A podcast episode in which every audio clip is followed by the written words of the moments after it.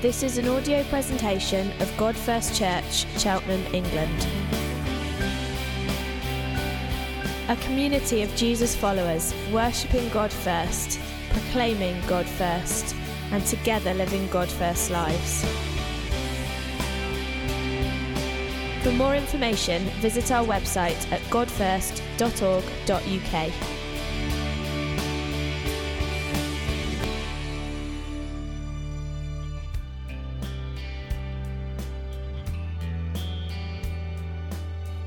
Good morning, uh, dear God Firsters and guests with us this morning. It's lovely to see uh, new faces. Met Nicola, among others, this morning, which is absolutely lovely to have you with us. And um, my name's Christopher. I'm one of the leaders here at God First. And it truly is such a joy. The sun is shining, the birds are singing. I was uh, saying to Colton, it's almost kind of sun's out, guns out weather, but not quite. We're, we're getting there. We're getting there. But this morning we are continuing our series uh, through the book of Acts, and we're going to be looking at Acts 17 this morning. And it's Luke's account of Paul, the Apostle Paul, in Athens. One of the things that excites me about the Acts series is that over the last kind of year and a half, we've been spending a lot of time regathering the church. We've spent a lot of time being together, rebuilding community um, being with Jesus, rebuilding and relaying discipleship practices, habits that are really the foundation of following Jesus. And for me, it's been feeling like we've increasingly been kind of, as we've been with Jesus and as we've started becoming more like Jesus, it feels like there's a pulling back of a, of a bow. There's a tension that's starting to develop, a rousing godly appetite for the things of God to increasingly take shape in our lives. And the book of Acts feels like partly it's kind of a release of the bowstring in the early church. They'd been with Jesus, they became more like Jesus, and the book of Acts is the account of them doing the things that Jesus had done and told them to do, which is namely go and make disciples of all the nations.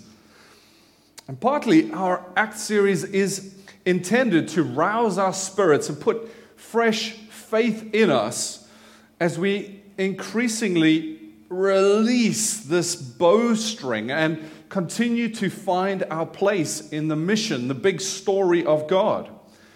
And we desire to increasingly be well equipped to fulfill this mandate to go and make disciples of all the world and in our everyday lives and through our everyday lifestyles. And the, the chapel that we're very excited about will no doubt be a catalyst for a lot of the thinking and the processing that, that's going on in the church through this kind of process of the, the, the tension of the bow being pulled back. And although buildings aren't missionaries, we know that people are missionaries. You, I, we are missionaries.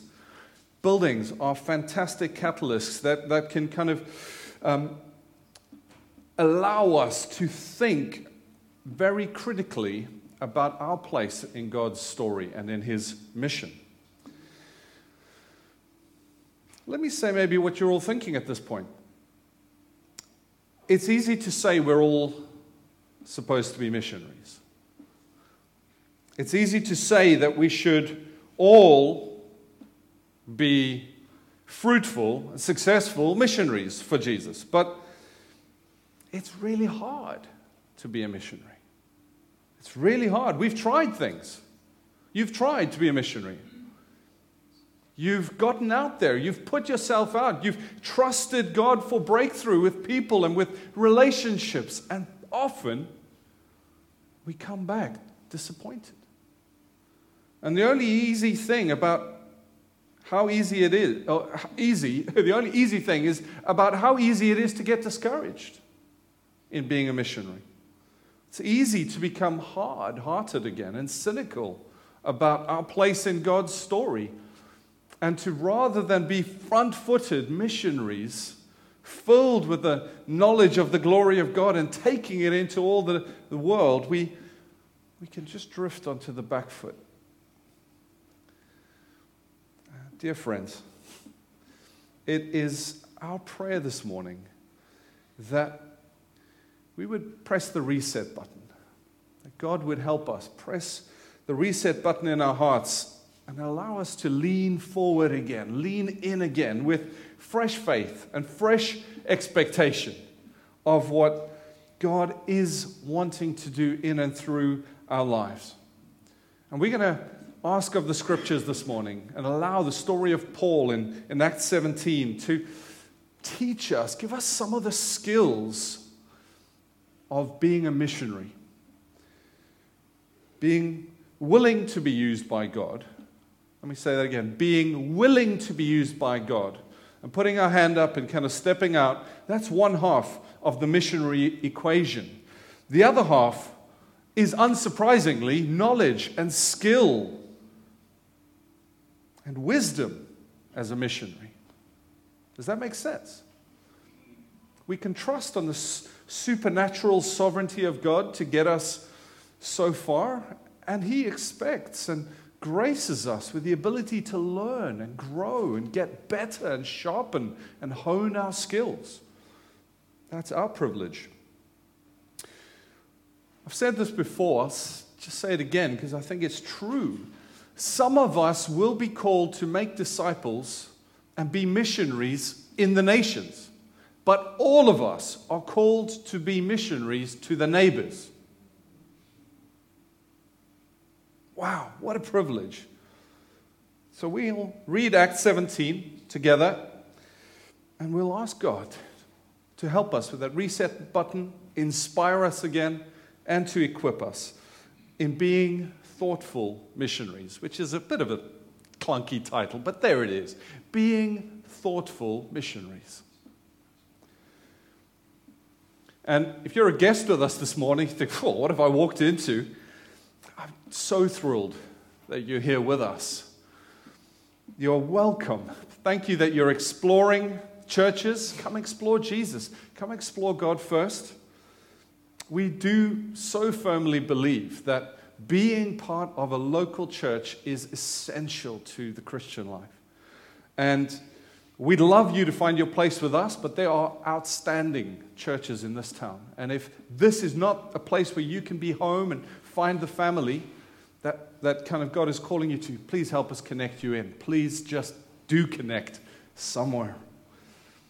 So, God firsters and guests, let's turn to the scriptures. We in verse 13 of chapter 17 will be behind me as well. But when the Jews in Thessalonica learned that Paul was preaching the word of God at Berea, some of them went there too, agitating the crowds and stirring them up. The believers immediately sent Paul to the coast where Silas and Timothy stayed at Berea.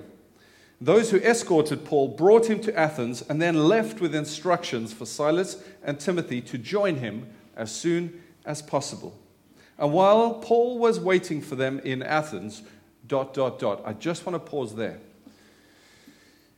First essential thing I'd like to highlight while Paul was waiting for them in Athens. See, there's no such thing as the Lone Ranger Christian, which is one of the reasons I say to our guests, ah, oh, connect in. Join us or join another great church, but connect because the Lone Ranger Christian just ain't a thing. If, even if you've chosen to live like that for a season of your life, you would know the, the pain of that, the sting of that. And even if we've said things like, hey, you don't need to go to church to be a believer, which is probably true, you've mo- most likely experienced the moments of pain and frustration and fruitlessness and a lack of growth in our Christian life that would have been helped by being part of a local church community.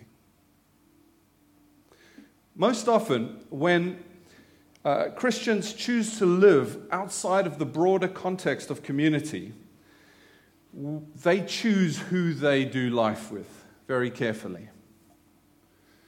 And they choose a group which to no surprise, is what? Like?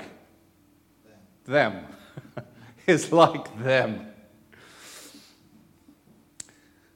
Community is better because it helps us grow. Being part of a broad church community means you rub shoulders with people who are different than you. You serve in teams and are in G1Cs and in threes with people who are different to you. Different age, different phase of life, different passions, different personalities, different cultures, different languages. And different is, no surprise, harder. But I'll let you in on a little secret that I've never grown significantly as a person or as a follower of Jesus when things have been easy. If life is easy right now, beware. Join a small group. Yeah, join a small group. yeah, you're probably not in a group if life is easy. Sorry. I've grown most, both in my understanding of who I am as a, as a person and as a follower of Jesus when things are, are awkward and uncomfortable and difficult. Because difficult means we need God's grace. We need to lean into His Spirit and His presence. And we need to lay down preferences that I might have. Whew. And I need to lay down my pride and say sorry and receive forgiveness. All very awkward things. Difficult needs more of God. And community is God's way to help us grow as people and disciples of Jesus. Community is God's way of keeping us healthy. You know, we all have little pet things that we chase after or, or ways we like to do things. And naturally, as individuals, we're unbalanced. We all walk like this. Okay? We all have some overemphasis in one area and an, uh, an underemphasis in another area. And this un- imbalance, when it's left unchecked, is the thing that causes burnout, causes disillusionment, it causes lack of mental, spiritual, and physical well being. Living in Christian community uniquely offers us a safe place to learn balance, receive correction. Wow, we need that, don't we? Support, friendship, all the things that keeps us leaning into Jesus that brings us mental, spiritual, and physical health. And finally, I think most obviously out of the passage, for the same reason that we've just been saying, the importance of community is that community is God's best way to be a missionary and a disciple maker. In community, we bring multiple gifts, multiple pal- uh, passions, multiple talents together so that when one of us is out of our depth, the other one is there, more equipped and more confident to help us move forward. There's a lady in the church called, called Sarah, one of the Sarahs.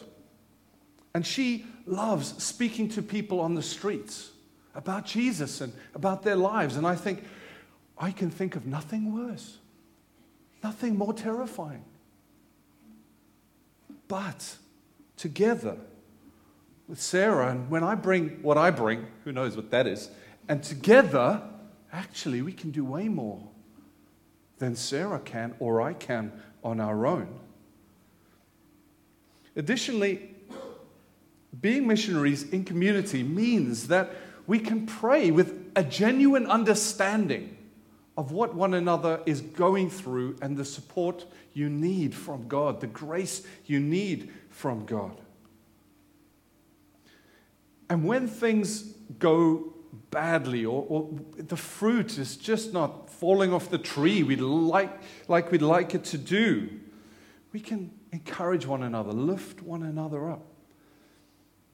And when persecution comes and hard times come, as it surely will and does, particularly when you're out on the edge as a missionary, we can lean into the Spirit of God together. And we can remind one another of God's promises and His faithfulness. Because those promises get jaded when, when things are hard. But together, hey, remember the promises of God. Remember his faithfulness and his goodness. And the other side of the coin is true as well. We keep one another humble and grounded in thanksgiving when things are going well. Woohoo! Community is both God's gift to us as missionaries and is the context to being thoughtful missionaries. Your friends, your family, your neighbors, your work colleagues, your uni mates, your school friends are uniquely yours. They are uniquely yours. But as much as we'd like, we can't be all things to all men all the time, the way that Paul says. You can't love them and serve them and be salt and light and everything to them all the time alone. You'll burn up or you'll dry out. But when I've got my friends from my G1C or my 3 or church friends together, all of a sudden, when we start doing life together, our unique circle of people and relationships starts overlapping with their unique relationships. And all of a sudden, it's not just me and my people and you and your people together. Actually, we start seeing an exponential increase in the way that we can love and be a blessing to people around us. Bring to them the goodness and the love, the salvation in the grace of God towards them. That is our hearts. We want them to know the love of God in Christ Jesus. So, how about, as part of our reset button, we put away previous discouragements, previous hurts from trying and it just, just didn't work, and try again. If the people in your life who don't know the love of God have, have kind of faded onto the background, onto, onto the back foot of your life, let's pray again. Let's pray again and ask God to reignite your love for them the way that He has a love for them. And then, how about next time you have those friends round for dinner and you're thoughtfully trying to show them the love of God, have a few of your G1C friends there as well, or church friends. And tell your church friends, bring them in on the journey. Say, I've been praying for my friend. So they know they can be praying, they can be sensitive, they can be part of the story. And next time you're going for a walk up on Cleeve Hill with your church friends after church or for G1C or whatever, go uh, invite a friend to go along with you. All of a sudden, these relationships start overlapping. And then when you invite them into your world and into a G1C meeting or on a Sunday, it's not weird. Oh, yeah, I know Steve. I know Ian. I know them. Yeah. Nice to see you. Cool. Come sit with me. Natural, light touch, fun, lovely. But the power and the presence of God affects lives, even through this light, natural touch. It's the way. Every missional endeavor of ours in the chapel will be done in community. It's not going to be Howard out there, or me alone. No. In community. Every coffee morning, every soup evening, every outreach opportunity and initiative with food or with prayer, with a blessing, every toddler group, every debt or bereavement or marriage counseling group that we'd like to get going. Everything is going to be done in community. Paul was waiting for Silas and Timothy before he entered Athens as a missionary. He had to wait. I look around the room here and I think, what a privilege that I have to have my brothers and sisters with me right here in the room. And I'm so excited to use that grace gift of us together to go for it as missionaries together. Missionaries who carry the presence and the good news of Jesus wherever you go. How does that sound? Are you with me? So let's carry on now in our passage and see what we can learn from Paul's actual words as we go forward. While Paul was waiting for them in Athens, he was greatly distressed to see that the city was full of idols. The ESV says his spirit was provoked within him. Very quickly, if you don't have a clue where to invest your time or your energy as a missionary, look at those words. His spirit was provoked. Where, when you go about your daily life, your shopping, your friends at school with the kids, whatever it is, where is your spirit provoked within you? Something that brings sadness, emotion, happiness, injustice, rage, anger, something, right? That is that is the provocation of the spirit. And it's the thing that leads Paul to go in the way he does, and it's the thing that the gift that God gives us to give us an indicator where we should invest our time and our energy. Sound good? So, verse 17. He reasoned in the synagogue with both Jews and God fearing Greeks, as well as in the marketplace day by day with those who happened to be there. A group, a group of Epicureans and Stoic philosophers began to debate with him. Some of them asked, What is this babbler trying to say? Others remarked, He seems to be advocating foreign gods. None of these things are bad, they're good. That's what the people of the time did. They were trying to engage with Paul's message. They said this because Paul was preaching the good news about Jesus and the resurrection. Okay, so we don't hear that specifically and explicitly said in Paul's words, but here clearly, that's what they have heard throughout Paul's time with them in Athens, right? He's preaching Jesus and the resurrection from the dead. Wonderful. Which is the central core message of everything we do. Then they took him and brought him to a meeting of the Areopagus, where they said to him, May we know what this new teaching is that you are presenting.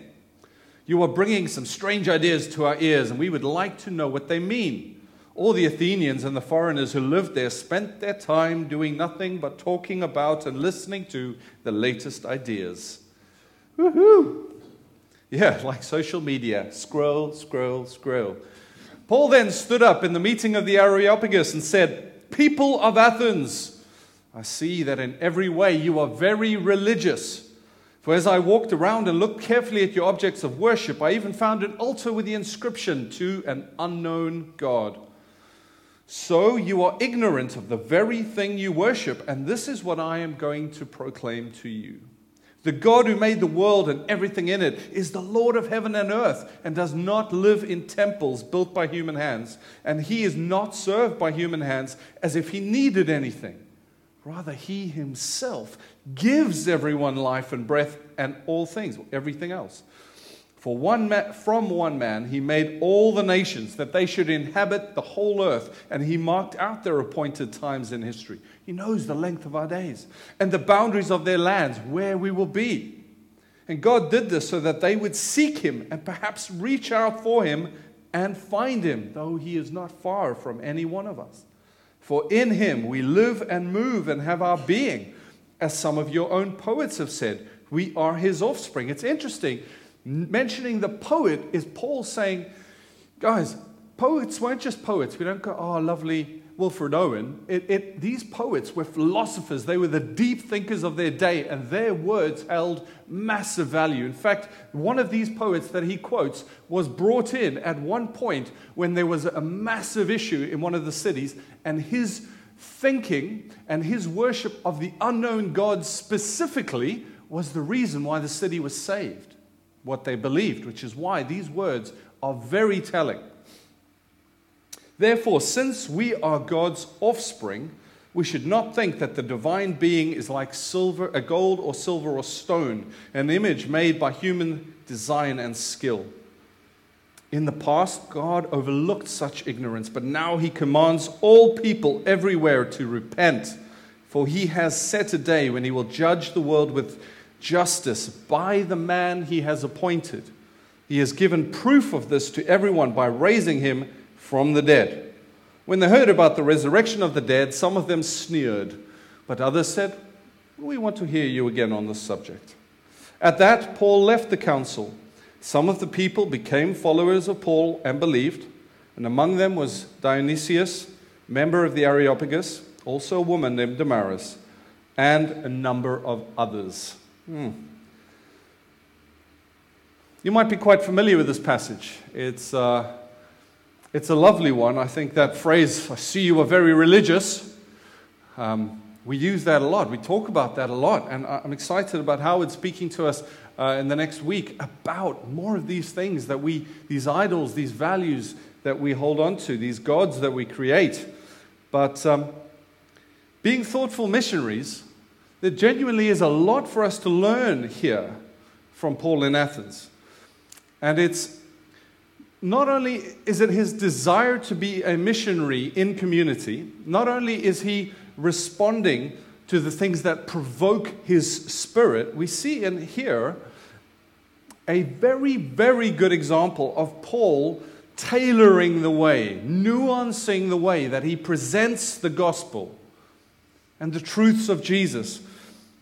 And he tailors his words and uses them very specifically to these people in Athens. In Pisidian Antioch, we read in Acts 14, Paul went to the Jews and he reasoned from the scriptures. He tried to convince them out of the Old Testament that Jesus Christ was Lord and was Savior and was their promised Messiah. He then goes to Lystra and he uses a completely different tactic, strategy. In Lystra, Paul speaks to Gentiles. There aren't any Jews there to speak of. And these Gentiles have no knowledge of the scriptures, so that is an unhelpful paradigm to use. So he goes to them and he says, he speaks to them about the creator of all things, who gives them rain, who brings their crops up and allows them to feed their livestock so that they themselves can eat. That's how he speaks to them in Lystra. It's the same gospel, he's just trying a very different approach to get into the hearts and lives of the people.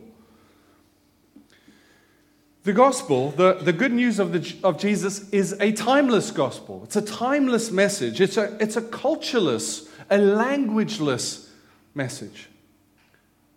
But being thoughtful missionaries means, like Paul, we want to be presenting the gospel to a specific people at a specific time in history, into a specific culture and context in a specific language that has loads of limitations and its own kind of phrases. And we call this process of thinking critically about how we're going to live and share the gospel contextualization. Contextualization. And Paul is contextualizing his presentation of the gospel here into a first century Greek speaking, Greco Roman, hyper religious Athenian culture. Try say that three times quickly. In Antioch, he had the scriptures. In Lystra, it was the rain. In Athens, what is it that he appeals to? Their intellect? Their religion, their religiosity is the thing he sort of taps into.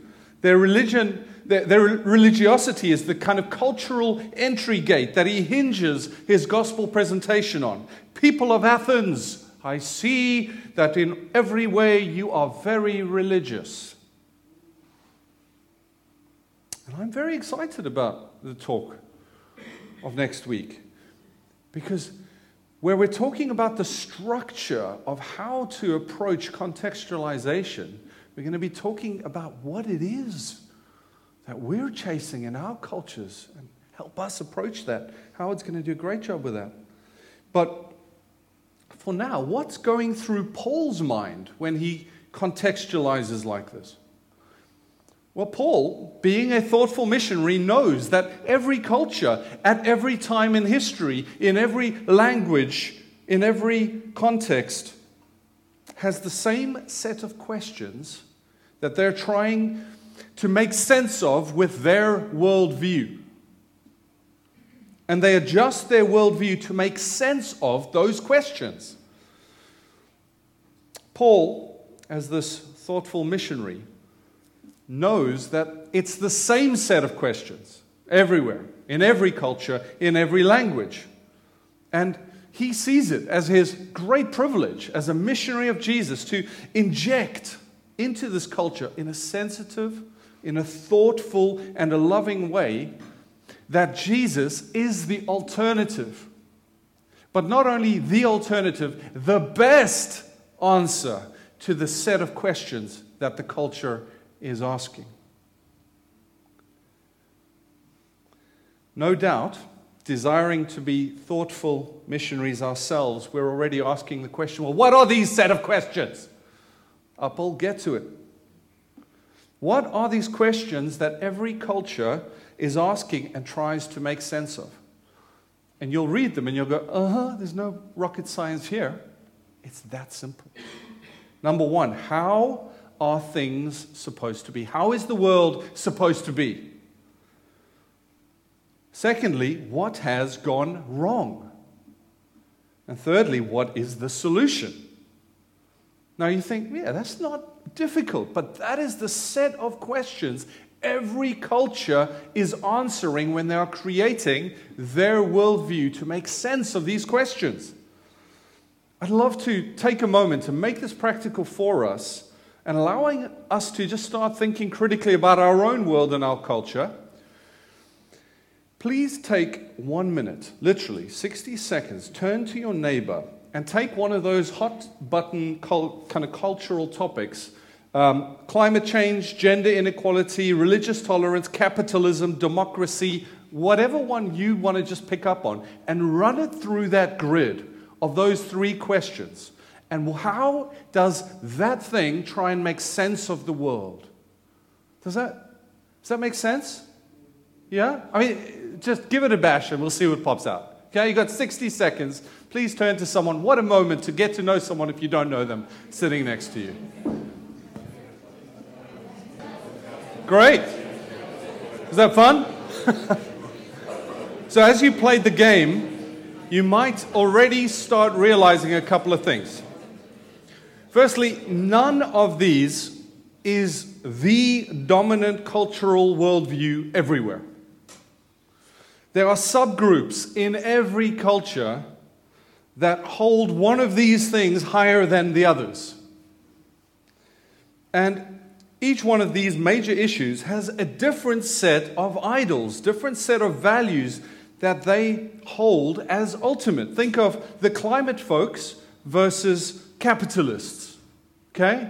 Is it wrong versus right? No. It's two worldviews, two sets of major values that are in conflict at times. Not all the time, at times.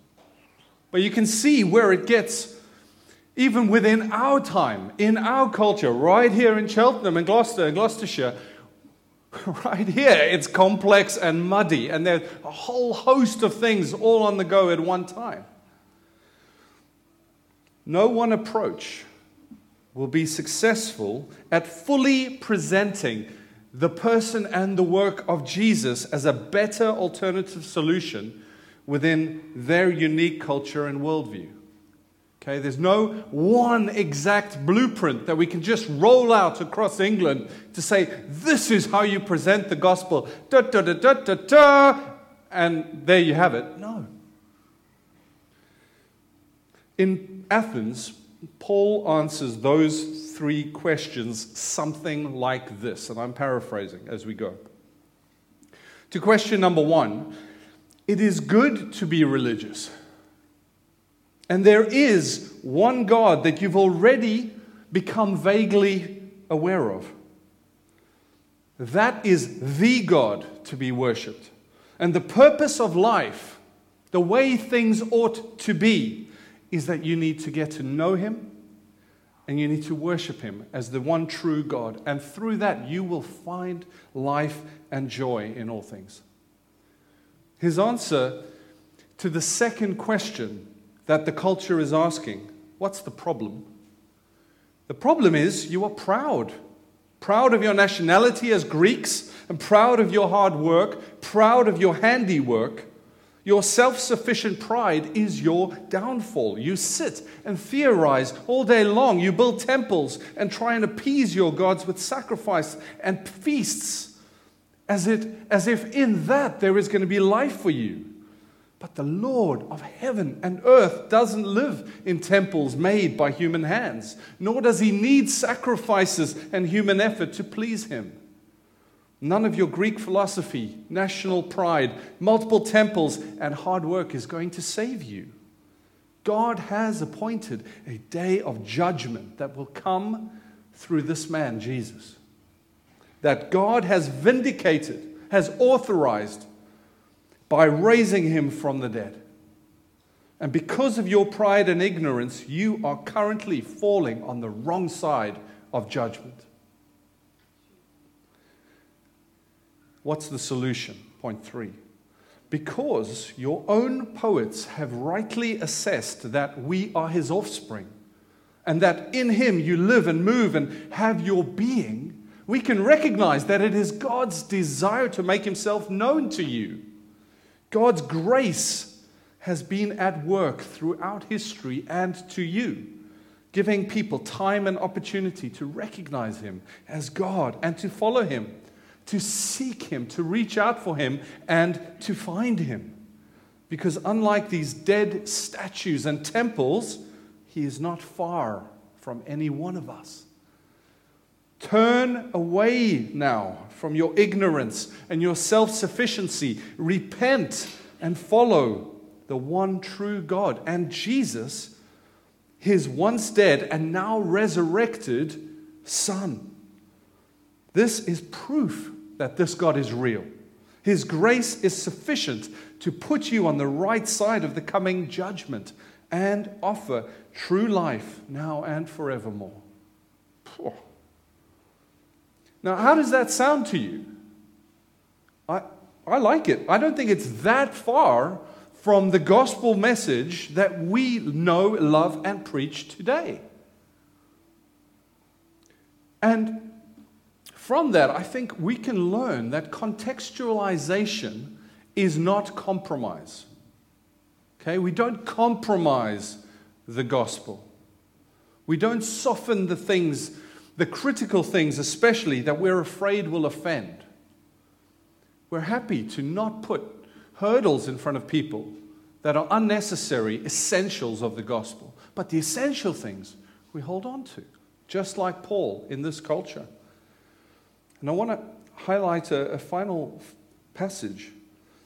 We read, some of the people believed. You'd think that after this amazing display of contextualization by the master apostle Paul and this presentation of the gospel as a thoughtful missionary, that the whole city would somehow fall to their knees and cry out, How can we be saved, Paul? Nah. And some believed. Dear fellow thoughtful missionaries. Our deepest joy in life must not be found in the success of our mission. Pride or despair will follow us if we do. It is our privilege to be co laboring with God, who through the Holy Spirit is at work in all the people that we know and love, that we can be thinking about right now to bring them to a saving knowledge of the truth that the crucified and resurrected Jesus Christ truly is Lord and Savior and worthy of all, all of our lives.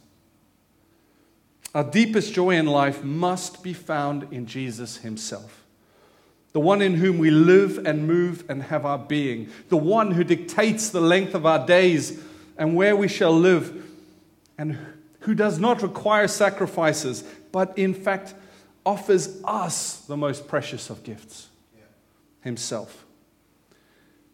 We give ourselves to the mission of Jesus because we, first and most importantly, find ourselves on the receiving end of His mission to us. His love toward us, His gospel message toward us, and that we now find ourselves in Him. The one who made Himself known to us that we might seek Him and reach out and find Him as the only true life giver.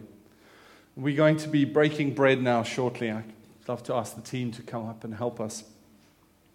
And when we break bread and drink the juice together, his body given for us, and his blood shed for the forgiveness of our sins, promise of a new relational covenant context between us and God, context of faith, context of grace, his mercy.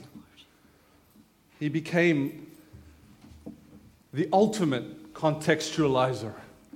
Paul says, Imitate me as I imitate Christ. Well, Paul, the great contextualizer, was imitating Jesus, who came down, became one of us, became like us. He spoke our languages.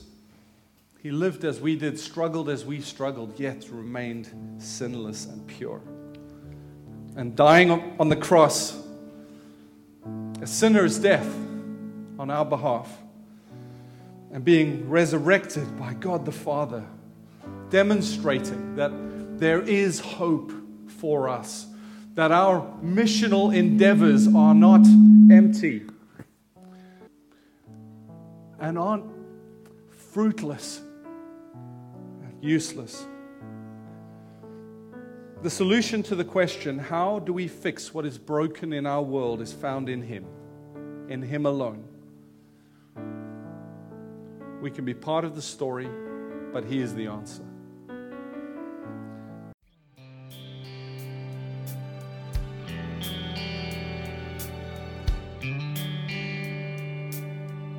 For more information, visit our website at godfirst.org.uk.